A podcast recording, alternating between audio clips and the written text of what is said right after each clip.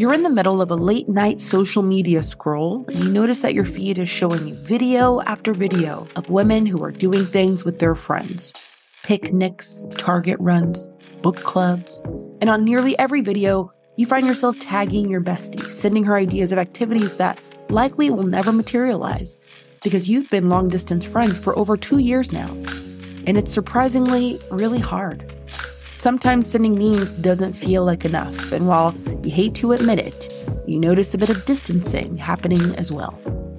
On this episode of the Friend Forward podcast, we'll share mindset shifts and strategies that you can use to help keep these friendships strong because your girl is worth the effort. One, two, three, four. Welcome to the Friend Forward podcast, powered by BetterFemaleFriendships.com. I'm Danielle Bayard Jackson, a friendship coach, educator, and author of the upcoming book, Fighting for Our Friendships. And it's my job to share the science of women's conflict and connection. So, when it comes to the joys, complexities, and misconceptions surrounding these kinds of relationships, I am here to help you through it. In an increasingly mobile world, we should almost expect that long distance friendships become a little more prominent, right? With being able to work hybrid and remote, people have more incentive to move. They can work from anywhere. So why not move? And this can make it more difficult to sustain friendships. And I feel like I'm coming across more women who say, most of my friendships are long distance, right? So how do we keep those going? I want to share with you a couple things that you can try to do, some tangible, some a little more conceptual, requiring a mindset shift to help you hold on to friendships that you say offer value to your life despite the barrier of distance. So here we go. The first thing I would encourage you to do is to say the quiet part out loud. What are you feeling regarding the distance between you and your friend? Are you fearful? Anxious? Are you feeling disconnected? Are you worried as you see her engage new women and you're wondering about falling behind? No, it doesn't make you petty or childish. That's normal. Okay. How can you make it plain? Because things tend to fester in silence. And we also deprive our friend of all the data that she needs to know how to make things better. But yes, I know that can feel awkward. And here's why I've noticed this. It almost feels normal in every other context to have a conversation about the relationship right? If you're talking to a romantic partner, it's normal to be like, you know, how am I doing? Or I need more this, or I wish we communicated better, or we need more date nights, right? So it's normal to talk about the relationship, even in a professional capacity. I mean, y'all have scheduled performance reviews, a dedicated time to talk about how are things going here? What's my progress? Let's check in.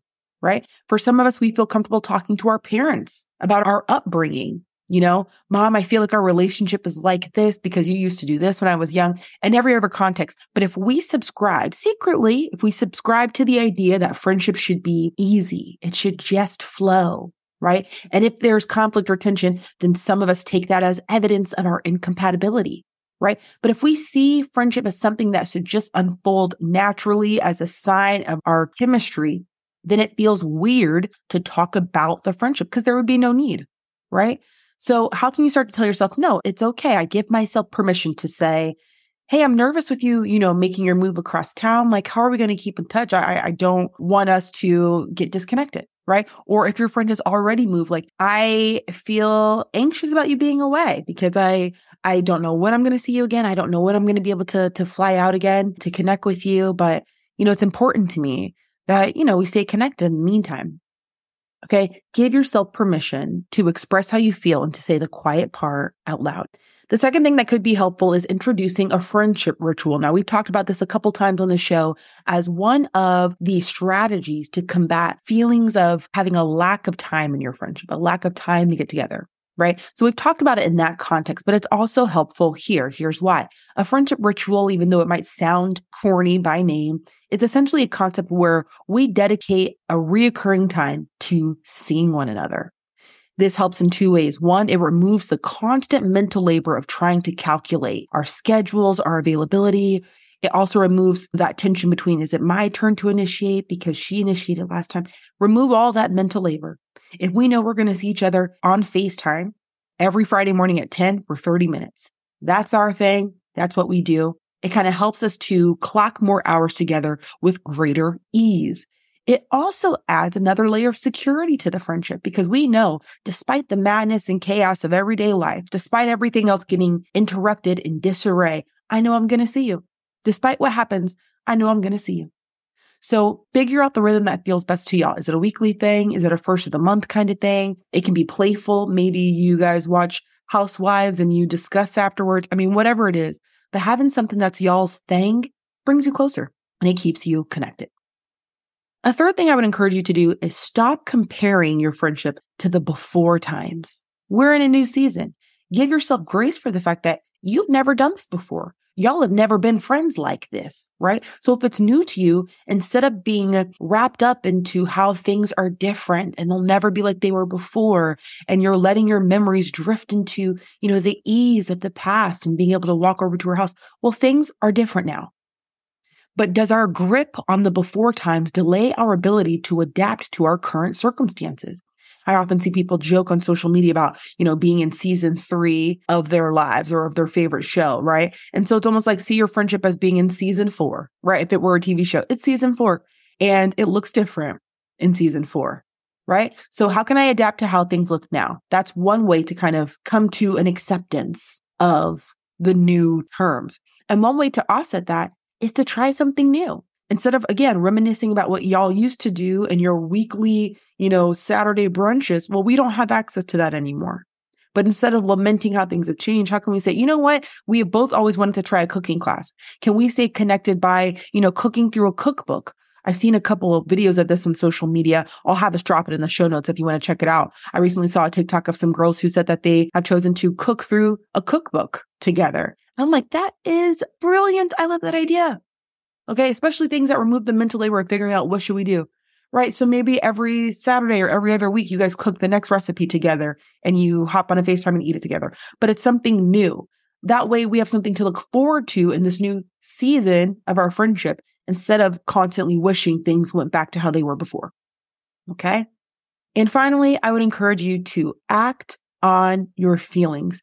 I'll tell you, I had a long distance friendship a few years ago and despite being very fond of one another and knowing all each other's business and all the things, it gradually faded out.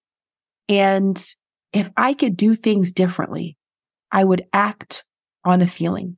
I would see things that reminded me of her, or I would think to myself, like, oh God, I should call her. And I wouldn't because we subconsciously were resting on our laurels. We were resting on the fact that we're so close, we don't need to do all that. Or she knows how I feel. I don't need to take the time to say it or, you know, a phone call for a birthday will be enough. I don't need to actually go and do a whole thing. I mean, we're so close. Like, do we need to do all that after all this time? But I wonder sometimes if I were to act more on those promptings, those ideas, those moments where she was top of mind, if I acted on them, how it might have preserved that friendship. If we're just keeping it real, there is tons of research. And again, I'll drop some links to various studies so you can check it out yourself over the past more than a decade, I've seen various studies that examine proximity and friendship. And they continue to come to the same conclusion. We are more likely to make friends with people who are in physical proximity to us, despite having different interests, just because they're there and they're a person to share experiences with, right? That's why we so often befriend our coworkers because we see them all the time. That's why you befriended your classmates because you saw them all the time right? The reason I say that is because it's so easy to fall into step with people who are close, who we see all the time. That's been measured in various ways over the span of a couple decades of research on proximity and friendship. I bring it up not to discourage you, but to highlight the point that it will take extra effort, especially for women. When there's some research that shows or suggests that, you know, men tend to qualify their best friendships by duration, the person they've known the longest. Women might qualify it by the person who knows the most about them. And sometimes we stop sharing and connecting when we're in long distance friendships.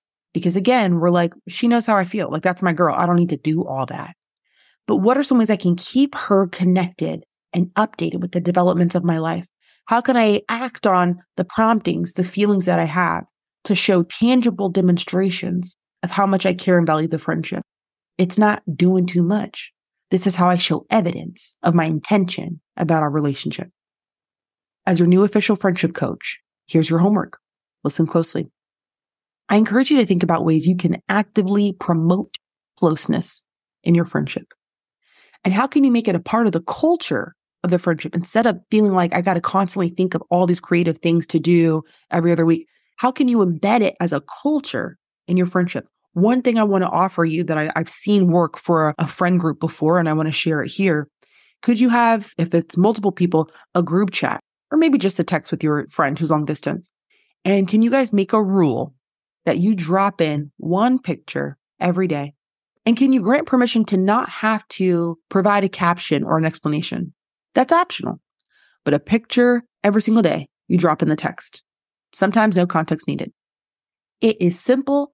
It is a easy commitment. Sometimes it prompts funny stories. Sometimes it gives you an opportunity to invite her into something that was difficult today. But one picture a day is manageable by almost everyone. So I encourage you to ask her if she'd be down to do that and y'all just try it. Okay. If it feels like a tall order, you can say, Hey, this month, or, you know, as you go into the new year, Hey, for the month of January, a picture every day, right? And maybe it's something that you guys keep up, but it's worth trying. If you have ideas of things that help sustain long distance friendships, I want to hear about it. Come talk to us over on Instagram at friend forward, or you know, you can visit us 24 seven at betterfemalefriendships.com. Until then, you know that I'll be right here rooting for you always on your ongoing journey toward better female friendships. Until next time.